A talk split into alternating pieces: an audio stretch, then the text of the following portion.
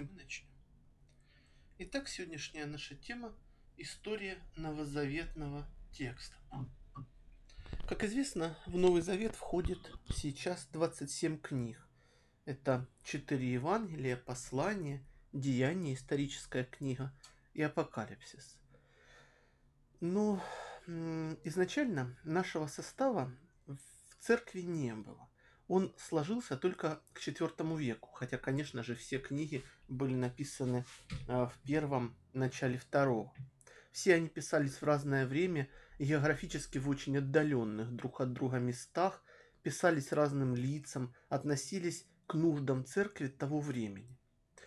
Интересно, что для протестантов наш канон новозаветного текста, который применяется и у православных, и у католиков, это что-то случайное, нечто э, случайное. Для них он не важнее каталога, потому что они не считают Евангелие богодохновенным, а больше плодом рук человеческих.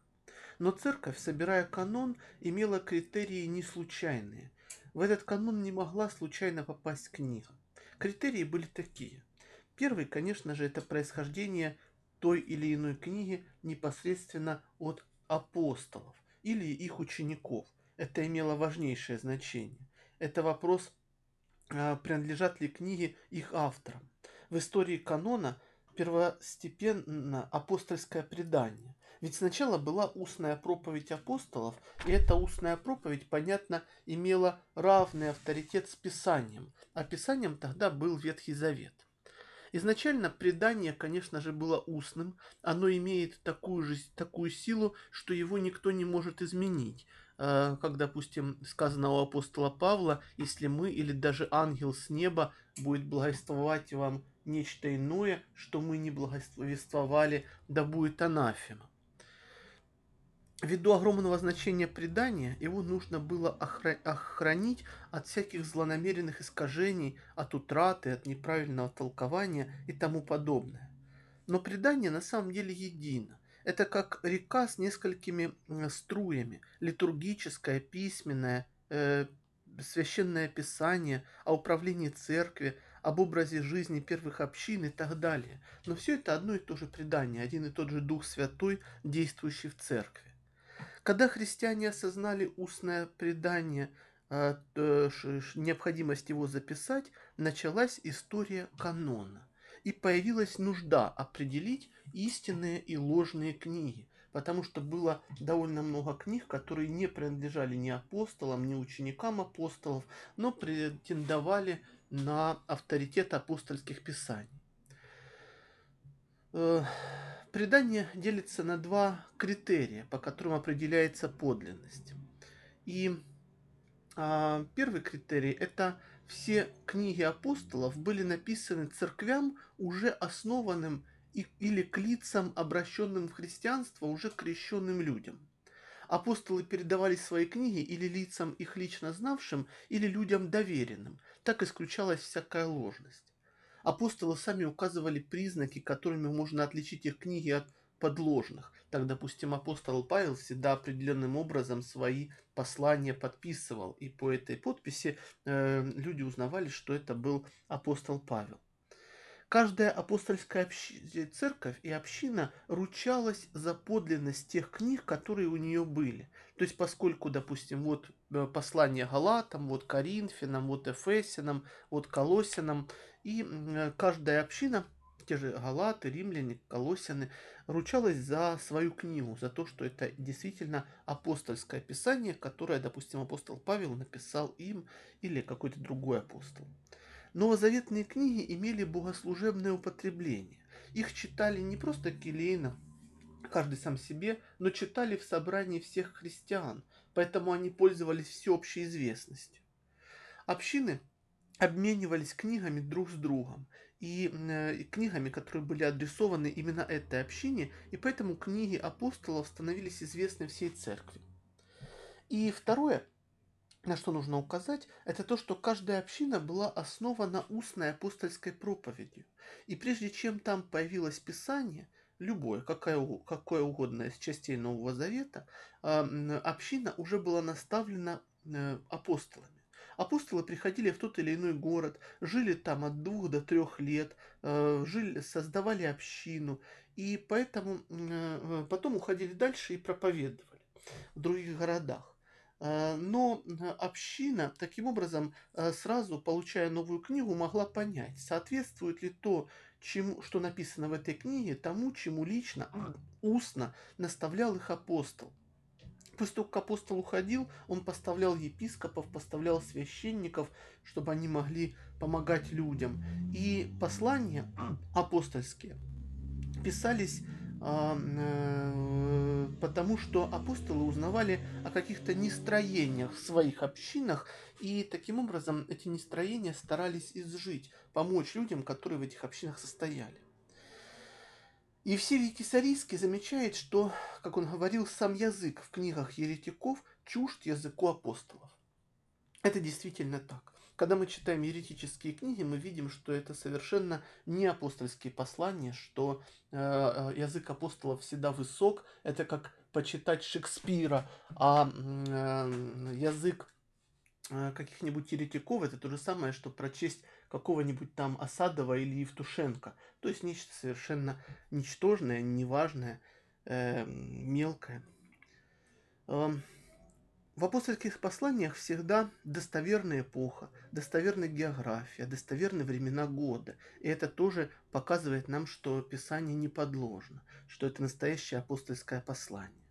И, конечно, книга апостола должна иметь древность. Она должна употребляться во всех церквях но это уже вспомогательный критерий.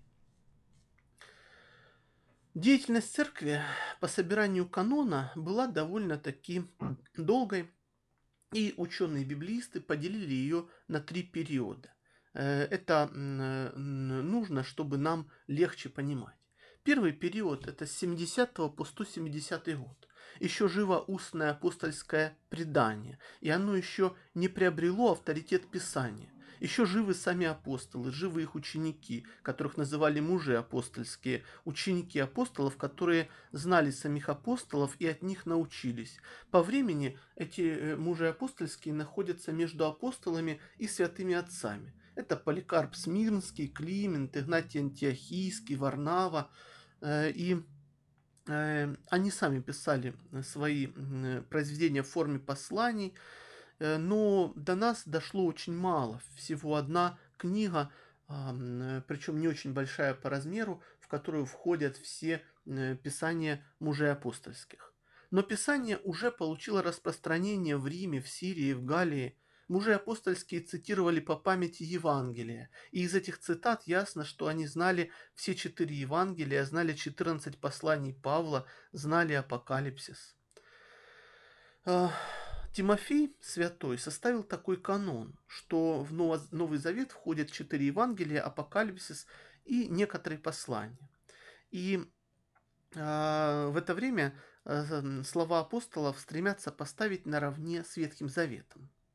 Второй период деятельности церкви по собиранию канона – это 170-303 годы, до, то есть до самого конца гонения Диоклетиана. В это время мы видим стремление отделить священное писание от другой христианской литературы. Но идет спор еще о некоторых произведениях. Так идет спор о послании к евреям, об апокалипсисе, э, нужно ли их считать Новым Заветом или нет. Остальные книги признаются везде, во всех церквях, как Новый Завет, остальные 25 книг. Но единого мнения все-таки еще нет. В Риме э, э, одни книги признают, в Сирии другие, некоторые книги признают везде. Так ведутся споры о послании Иакова, о послании Иуды, о втором послании Петра, о втором и третьем посланиях Иоанна. Но спорят только о них, только о тех, которых я перечислил. И уже есть ряд памятников э, письменных, где зафиксирован канон – то есть книги богослужебно делятся на Евангелие и апостольские послания. Есть уже труды Оригена, есть труды Климента, Иустина, философа, э, и есть спор, что признавать Писанием и что не признавать э, из вышеперечисленных книг. В послании Иакова а, а, говорили, а, говорится, допустим, об оправдании делами закона, и здесь э, тоже возникали споры. Э, послание евреям не было принято в римской церкви, потому что оно не было подписано апостолом Павел, Павлом. Но апостол Павел просто считал Христа единственным истинным апостолом евреев, и поэтому, как считают ученые, он не подписался. Но на Западе в этом видели иудействование и не, не принимали послание евреям. А, был спор из-за послания Иуды, а, так как там есть э, момент из апокрифического текста о теле Моисея. Был спор об апокалипсисе, потому что там есть слова о тысячелетнем а, царстве Господнем, а в этом усматривали ересь хилиазма, которой на самом деле там не было, но тем не менее вот так перестраховывались. В Риме с этого времени уже было заметно желание все поделить на черное и белое, и поэтому каноном больше занимались на Востоке – Э, ну, нужно понять, что в Риме только с конца третьего века будут говорить на латыни, использовать латынь как богослужебный язык, а до этого был греческий язык. И был так называемый мураториев фрагмент, где перечислены 22 книги римской церкви, римский канон – интересно, что в этот канон входит пастырь Ерма, а это не, не апостольская книга, а книга мужей апостольских, и нет послания евреям. Почему еще в это время не сложился канон? Понятно почему. Еще идут гонения на христиан, и поэтому не было общего собрания христиан по спорным вопросам, и не было свободного общения, перемещения между церквями, чтобы все могли со всеми встретиться, обговорить, обсудить, какие кто книги признает, по какой причине, потому что христиан почти везде убивали. И, наконец, третий период э, деятельности церкви по собиранию канона – это уже период утверждения канона, э, почти, э, когда почти все об истории древней церкви – мы находим, допустим, у Евсевия Кисарийского, а он очень дотошно описывал, и когда он встречал цитаты из Писания, он узнавал, как к этой книге относятся, принимают ее или нет. И Евсевий сказал, что есть книги, принятые всеми, это 22 книги из 27. Есть спорные, э, которые где-то принимают, а где-то не принимают. В одних церквях принимают, в других нет. И есть душевредные, к которым он относил только апокрифы. Святой Афанасий Великий был первым на Востоке, кто опубликовал окончательно 27 книг э, новозаветного канона, э, в которые он включил все те книги, которые мы теперь знаем, которые входят в Новый Завет. Эти книги он опубликовал в своем 39-м пасхальном послании э, в 365 году. И Александрийцы вычисляли день следующей Пасхи, и эти послания все церкви брали и читали. И святой Афанасий сказал, что ничего к этим 20 книгам нельзя ни отнять, ни, ни прибавить, потому что это и есть самый настоящий канон. Интересно, что э, на Западе блаженный Августин тоже собирает собор, и там тоже было японский собор, и там тоже было сказано, что 27 книг канона э, это те книги, которые являются новозаветным текстом. Собор э, был собран в 393 году. Но был еще и Карфагенский собор в 419 году, э, и там тоже решили, что э, эти самые 27 книг э, Нового Завета, которые мы теперь знаем, должны признаваться всеми. А в 492 году вышли знаменитые декреты Папы Римского Евласия, который тоже признал 27 книг Нового, Нового Завета. Поэтому на Западе проблема канона возникнет уже только при Лютере и во время реформации, а так э, вот э, вся церковь стала признавать 27 книг, э, в которых видели послания и писания самих апостолов. Деление книг на, на исторические, учительные и так далее, оно условно, но так общепринято в науке. И э, Э, нам нужно знать саму историю текста Нового Завета, э, чтобы э, понимать такие вещи. Задача истории новозаветного текста – это, конечно же, проследить подлинность и неповрежденность дошедших до нас апостольских писаний, сделать это на основании научных данных в отношении их текстов. Апостольские подлинники, то есть э, сами рукописи апостолов, до нас не дошли. Скорее всего, они исчезли уже к концу первого или второго века. Те, кто говорят о конце второго века, ссылаются на Тертулиана. А, есть э, такие строчки у Тертулиана, где он, э, цитирую, «чтение самых подлинных посланий». Но Тертулиан имел в виду не апостольские подлинники, а просто греческие тексты. И э, также ссылаются на святого Игнатия Антиохийского, а, но тоже, а, тоже это не общепринятое мнение. И если бы ко второму веку сохранились подлинники апостолов, то это было бы веским аргументом в борьбе с разнообразными ересями. Но таких подлинников не сохранилось. Возникает вопрос, почему же не сохранились подлинники апостолов? Ну, представьте себе, да, вам доверили рукопись апостола Петра, а вы ее не сохранили. Потому что, во-первых, в то время, первое начало второго века, у посланий апостолов еще не было статуса священного писания.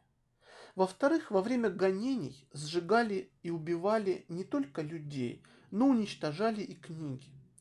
Э, в-третьих, изолированность общин друг от друга. То есть общинам просто трудно было бы э, передать такую вещь. И в-четвертых, в то время писцы, то есть те, кто переписывали книги, а вы знаете, что в то время книги переписывались от руки, писцы полностью подражали подчерку э, того, кого они переписывали. Ну и, конечно, в-пятых, это хрупкость материала. То есть сам по себе материал э, не давал возможность э, чаще всего долго его сохранять. Но нам достоверно э, установлено учеными, что Новый Завет действительно писали апостолы. Материалы, которыми тогда пользовались, это дерево, кожа, черепки, настенная роспись, папирус, пергамент – Э, в эллинскую эпоху вообще было очень модно писать на разнообразных предметах. Отсюда, допустим, э, росписи на вазах. Э, папирус да, производился из тростника, который брали в дельте Нила. Волокна сжимали прессом, но писать можно было только с одной стороны. Интересно, что в 197 году до Рождества царь города Пергама решил основать библиотеку. И Птолемей Филадельф возревновал этой мысли и запретил ему вести папирус. И тогда стали писать на коже, ну и отсюда название пергамент. Писали стилосом, это такая палочка для письма, и чернилами, которые, кстати, были разноцветными, и это было очень красиво. А очень дорогие рукописи покрывали пурпуром и писали золотыми и серебряными чернилами. Эм, так делали до появления бумаги в XII веке. Эм, бумагу, кстати, привезли из Китая и из арабского Самарканда. Но только в 15 веке с появлением книгопечатания бумага сможет победить и папирус, и пергамент. Эм, для литературных произведений использовались э, папирусные свитки в 10 метров длиной, накрученные на две палки. И, допустим, размер Евангелия от Луки на таких двух палках 980 сантиметров. Вот его вот так вот раскручивали, скручивали. Но, конечно, понятно, что это очень неудобно для чтения, когда нужно найти в какой-то конкретный текст в свитке. И э, были также пистографы, свитки с двухсторонними надписями, но они э, практиковались реже. К концу первого века появились книги в виде кодекса. То есть лист стали сворачивать пополам, сшивать посередине, и писать можно было на двух сторонах. А, так писали и Евангелие, и апостол а, в том числе. Но пергамент был очень дорог, а углы кожи морщились, и их нужно было постоянно разглаживать. К тому же пергамент имел такой недостаток, он сильно блестел на солнце и вообще на свету, и от него довольно-таки уставали глаза. И хотя особенной нагрузки на глаза у тогдашних э, средневековых и позднеантичных людей не было, но тем не менее это было большой проблемой. То же самое, что читать книгу, на которую льется яркое солнце. Было несколько видов письма. Допустим, была скоропись, это курсив для расписок, для документов, но он э, с сокращением слов. Были унциальные буквы, для литературных книг. Это сплошной текст без пробелов, без знаков препинания, все большими буквами. Так писали до 9 века, и многие Евангелия написаны именно так, поэтому, когда мы читаем древний текст, мы должны понимать, что в древнем тексте не было знаков препинания, все шло сплошным ну, рядом слов, без всяких пробелов, и поэтому иной раз бывало очень сложно установить, где же действительно нужно поставить э, знак препинания, чтобы правильно прочесть фразу. Ну, допустим, глаз вопиющего в пустыне уготовайте Господу пути ему, или глаз вопиющего в пустыне уготовайте пути Господу. Так или так прочесть? Ну, то есть были такие вопросы. И третий вариант это минускульное письмо. Это тоже слитные буквы, соединенные между собой, курсив. Здесь увеличивалась скорость письма и размер э, букв уменьшался. Э, минускульное письмо стало в итоге повсеместно применяться. Нужно также сказать, что существовал э, в пергаменте еще такое явление, как полимпсест. Э, в переводе э, это означает вновь соскобленный. То есть это когда берется пергаментный текст, с него э, соскабливают первоначальный текст и второй раз используют для того, чтобы на нем что-то написать. И э, тогда, конечно, такое прочесть было невозможно, но сейчас с помощью новых технологий, если прочесть в ультрафиолете, допустим, то можно прочесть и старый текст. И таким образом мы можем а, прочесть и древний текст, э, ну, точнее, более древний текст и более новый. Вы знаете, что книги Нового Завета делятся на главы и на стихи. Но то деление на главы и на стихи, которое мы имеем, естественно, пришло не сразу. Неудивительно, ведь писали э, все слитное, без знаков препинания. Так, допустим, у Аммония Александрийского деление Евангелия происходит на части следующим образом. От Матфея он поделил на Матфея на 355 глав, представьте себе, вместо наших 28, Марка вместо наших 16 на 244, Луку вместо 228 на 342 и Иоанна вместо 21 на 231. В Ватиканском кодексе, это очень известный кодекс, в котором хранится э, большая часть Писания. Э, деление другое. От Матфея 62 главы, Марка 152, Луки 50 и Иоанна 170. Александрийский кодекс, который не менее известен, в нем от Матфея 68 глав, от Марка 48, от Луки 83, а от Иоанна почему-то 18 это деление текста имело практический характер. Почему, собственно, так странно делили? Потому что делили для службы богослужения и для чтения на богослужение. Первым на стихи поделил Евфалий Диакон Александрийский. Он говорил, что в одном стихе должно быть столько, э, сколько можно сказать, не переводя дыхание и не теряя смысла. Почему так? Потому что это нужно было для богослужения. Признаки пунктуации появляются уже только с V века. Появляется точка, запятая, конец столбца, вот три таких знака. Евсевий Кисарийский, историк, разделил Писание на таблицы, то есть он их называл каноны. Он находил все параллельные места для каждого из Евангелия. Вы знаете, что в Евангелиях есть фрагменты, где евангелисты описывают одни и те же события. И вот он разбил на э, такие вот столбцы все э, э, Евангелия, и в одной таблице у него был также неповторяющиеся части. Он ставил номер отрывка и номер таблицы. Э, вы знаете, что жил он при Константине Великом.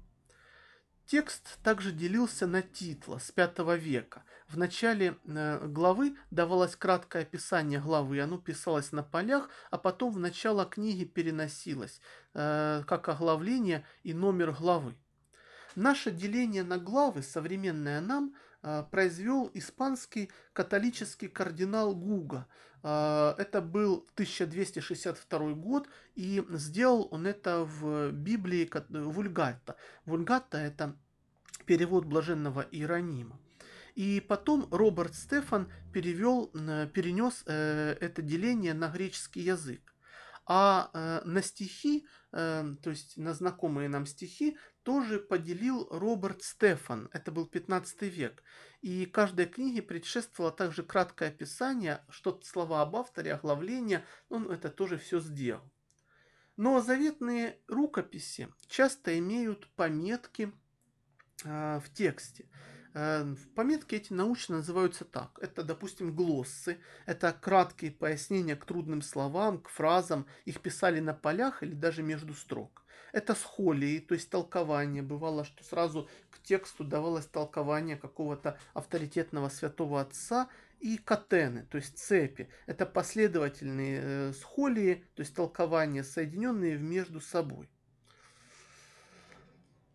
Церковь очень тщательно следила за текстами и не позволяла вольности и перефразы. Это э, гарантировало сохранность текста.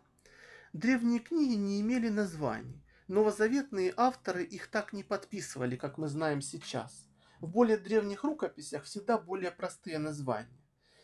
Церковь же следила не только за текстом, но и за переписчиками, потому что были неизбежны ошибки переписчиков. И уже в третьем веке стали думать, как же сохранить апостольский текст невредимым, потому что количество ошибок при переписке э, текста от руки, естественно, увеличивается. Вот как нужно понять, что это за ошибки.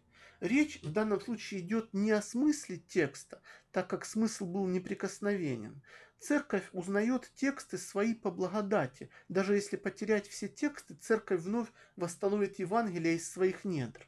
Поэтому ошибки здесь идут, речь идет о вербальной стороне текста. Первая э, категория ошибок, которые допускали переписчики, это ошибки непреднамеренного изменения. Так, допустим, среди них были ошибки зрительного восприятия. Что это такое? Это когда при развлечении сходных букв, когда, допустим, когда строка оканчивается на одинаковые слова, когда что-то нужно повторить, пропустить, ну и получается какая-то ошибка. Второе – это ошибки слухового восприятия. То есть в словах, которые одинаково произносятся, но по-разному пишутся. И здесь переписчик тоже мог допустить ту или иную ошибку, так или иначе ошибиться. Были также ошибки запоминания. То есть э, переписчик что-то запомнил по памяти, какую-то часть текста, и он ее записывает, но не посмотрел еще раз в оригинал, и поэтому где-то вот сбился, где-то что-то, э, какое-то слово поставил не так. Были также ошибки суждения и ошибки отсутствия всякого суждения, потому что некоторые писцы вставляли свои пометки на полях в текст, и иногда это приводило к какофонии. Но были также и преднамеренные изменения. Преднамеренные изменения гораздо опаснее, чем непреднамеренные. Они возникали, когда некоторым переписчикам казалось, что если вот тут вот что-то вот исправить, то тогда будет просто замечательный новозаветный текст, будет просто великолепно. Так, допустим, нам известны э, известно какое-то количество таких ошибок, и, в общем-то, современная наука, она указывает на все преднамеренные изменения, которые были сделаны в новозаветных текстах. Э, э, нужно понять вообще масштаб проблемы. От, ну, от древних времен, от первых веков нам осталось 5188 рукописей Нового Завета. Представьте себе, как много. Эти рукописи имеют деление по форме, то есть некоторые в виде свитков, некоторые в виде кодексов, по материалу, некоторые написаны на папирусе, некоторые на пергаменте, по способу письма, унциальное письмо, минускульное письмо, обо всем этом я вам уже сегодня рассказал, э, но рукописей много, и среди них есть разночтения. Эти разночтения, как правило, не принципиальны. И на фоне такого громадного количества рукописей, больше ни одна, наверное, книга э, древняя не имеет такого количества рукописей, как Новый Завет, мы восстан- очень легко понимаем, где переписчик, тот или иной, допустил ошибку. Поэтому у нас действительно на руках есть апостольские тексты э, Нового Завета, а не просто какая-то какофония, перемешанная из ошибок и дополнений и тому подобное. И все же существуют так называемые преднамеренные изменения текста. А, одно из самых знаменитых преднамеренных изменений текста произошло в эпоху Вселенских соборов. Это от Матфея 17.21, где э, мы сейчас читаем у себя в Библии так, в Новом Завете. Христос говорит о демонах и замечает, сей род, сей же род изгоняется только молитвой и постом. Так вот, в оригиналах, в древности, э, этого текста нет – а текст звучит так. Сей род не может выйти иначе, как от молитвы. Ну или изгоняется только молитвой. То есть видите, какая разница. А, слово о посте – это поздняя вставка, поздняя интерполяция эпохи Вселенских соборов. Почему вообще она произошла? Потому что в вере стали люди охладевать, и, и им казалось, что молитва – это что-то такое формальное, ну что она дает, зачем она вообще нужна. А вот если мы напишем еще и про пост в этой древней рукописи, в Евангелии, то это будет круто. Тогда вот действительно вот э, демоны уходят от поста. На самом деле, конечно, демоны от поста не уходят. И Христос в оригинале не говорит, что они уходят от поста, а говорит, что они уходят от молитвы. Видите, какая принципиальная разница и какой существенный момент. Также и в апостольском послании э, той же рукой и э, того же переписчика, очевидно того же, допущено изменение, где апостол говорит э, супругам, не уклоняйтесь друг от друга, как только для взаимной молитвы, вот кто-то дописал для взаимной молитвы и поста. И мы сейчас читаем у себя в Евангелиях в искаженном варианте, то есть вот с вот этой вот поздней вставкой эпохи Вселенских соборов. Какие еще бывают преднамеренные изменения? Это, допустим, измен... исправление грамматических ошибок и работа над стилем. Кто-то убирал семитизмы, кто-то пытался работать над стилем и так далее. И тут, конечно, опасности нет. Естественные дополнения, исходные определения какие-то были, изменения падежей, местоимений, имен, э, был какой-то соблазн устранить несоответствия в параллельных местах между Евангелиями. Эти несоответствия совершенно э, несущественные. Там, допустим, в одном месте был один одержимый, в другом сказано, что два одержимых. Ну, несущественная вещь, да? Или сколько раз пропел петух? Два или три раза. Вот. И был соблазн у некоторых переписчиков устранить эти несоответствия и все написать э, одинаково, единообразно. Э, вот. Э, и это, конечно, в основном смысл не ухудшало. Но апостольские разночтения говорят о том, что между апостолами не было сговора, когда они писали свои Евангелия и послания. Это говорит о том, что апостолы люди, и как они запомнили события жизни Христа, так они их и передали. А некоторые переписчики хотели устранить эту трудность и все унифицировать, то есть чтобы все было во всех Евангелиях одинаково. Хотя наоборот эти э, некоторые разночтения, они говорят в пользу того, что апостолы не сговаривались, когда писали, Э, что вот они действительно писали, как они это запоминали. Был еще такой вариант, когда некоторые еретики подгоняли тексты под ересь. Так очень любил, допустим, делать э, тот же самый Лютер, который вообще отказался от послания к Иакову, которое разрушает его веру. Ну, его, точнее, ересь. И такие еретики, они что-то изымали, что-то дополняли, но это сразу пресекалось, и это, конечно, сразу бросалось в глаза, потому что рукописей было очень-очень много. 5188 рукописей осталось, и мы легко находим эти изменения. А, в рукописях Запада также для украшения текста иногда добавляли подробности из апокрифов, но это тоже сразу было видно. Интересно, а, что а, такие ошибки преднамеренные, они тоже, тоже их могли легко заметить. Было также деление э, новозаветных рукописей по типу текстов. Э, что это значит? Это значит, что существовали локальные места распространения текстов и особенностей написания. Это были прежде всего Рим, потом Александрия, Кесария, Византия, Антиохия. Все они испытывали взаимное влияние, по, э, но предпочтение отда- в каждой конкретной местности отдавалось местному типу написания рукописей. Так, допустим, был Александрийский тип написания. Э, он считается наилучшим потому что Александрия была центром учености. Здесь и краткость, и простота в толковании, без особых грамматических и стилистических шлифовок, дополнения всегда очень незначительные. Именно Александрийским типом написаны Синайский кодекс, Ватиканский кодекс. Так писали со второго века. И самый древний папирус с таким текстом – это папирус Бодмара. С него сделан, допустим, египетский или коптский перевод.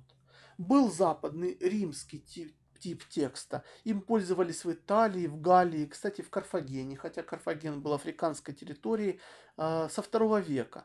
На него ссылаются Ириней, Киприан, Тертулиан. Так записаны кодекс Безы, э, допустим, Вашингтонский кодекс, древние латинские переводы, которые называются итауэрами. Здесь э, довольно-таки заметно пристрастие к вольному пересказу. Здесь меняются свободно слова, части предложений, так как переписчики стремились к гармонизации и что-то вставляли даже из апокрифов. Этот тип считается у ученых наихудшим. Был кесарийский тип, э, тип э, текста. Он сформировался в Египте, в Кесарии. На него ссылался Кирилл Иерусалимский, допустим, Евсевий Кесарийский. Этот тип повлиял на грузинский перевод. Он существует с IV века. Здесь смешение западного и александрийского типов текста. Здесь изысканность в выражениях а, и а, э, вот Э, есть антиохийский тип. До нас этот тип э, дошел только в греческих оригиналах, и с него, допустим, сделан старосирийский перевод. Есть византийский э, или поздний антиохийский. Именно византийский употреблялся в храмах. С конца IV века он появился. Здесь мы видим ясность и завершенность комментариев, ссылки к параллельным местам, сглаженность грубых мест – Э, и так написаны, допустим, а, вот а, тот же Синайский кодекс, на, на него повлиял византийский тип и на Александрийский кодекс. А, вот. И что мы можем сказать в целом? Что рукописей Нового Завета сохранилось очень много, больше пяти тысяч. И поэтому каждый раз, э, когда мы хотим понять, точнее, когда ученые хотели понять, какой же был оригинальный текст апостолов, это всегда было легко сделать, потому что хотя разночтения в рукописях есть, но если не считать преднамеренных, скажем так, искажений текста, которые сразу вычисляются мгновенно учеными, а, ну и вообще читателями могут быть вычислены, если читатель грамотен очень, ну лучше, конечно, ученый, а, то всегда можно разобраться, а, что же мы действительно читаем, и, и получить, и мы, собственно, имеем, за исключением некоторых отдельных фрагментов, те самые апостольские тексты, которые были у первых общин, и которые писали апостолы. Но это и не удивительно, потому что Господь и хотел, чтобы мы читали тот самый Новый Завет, который был написан о нем, его учениками и для всех нас, дорогие мои.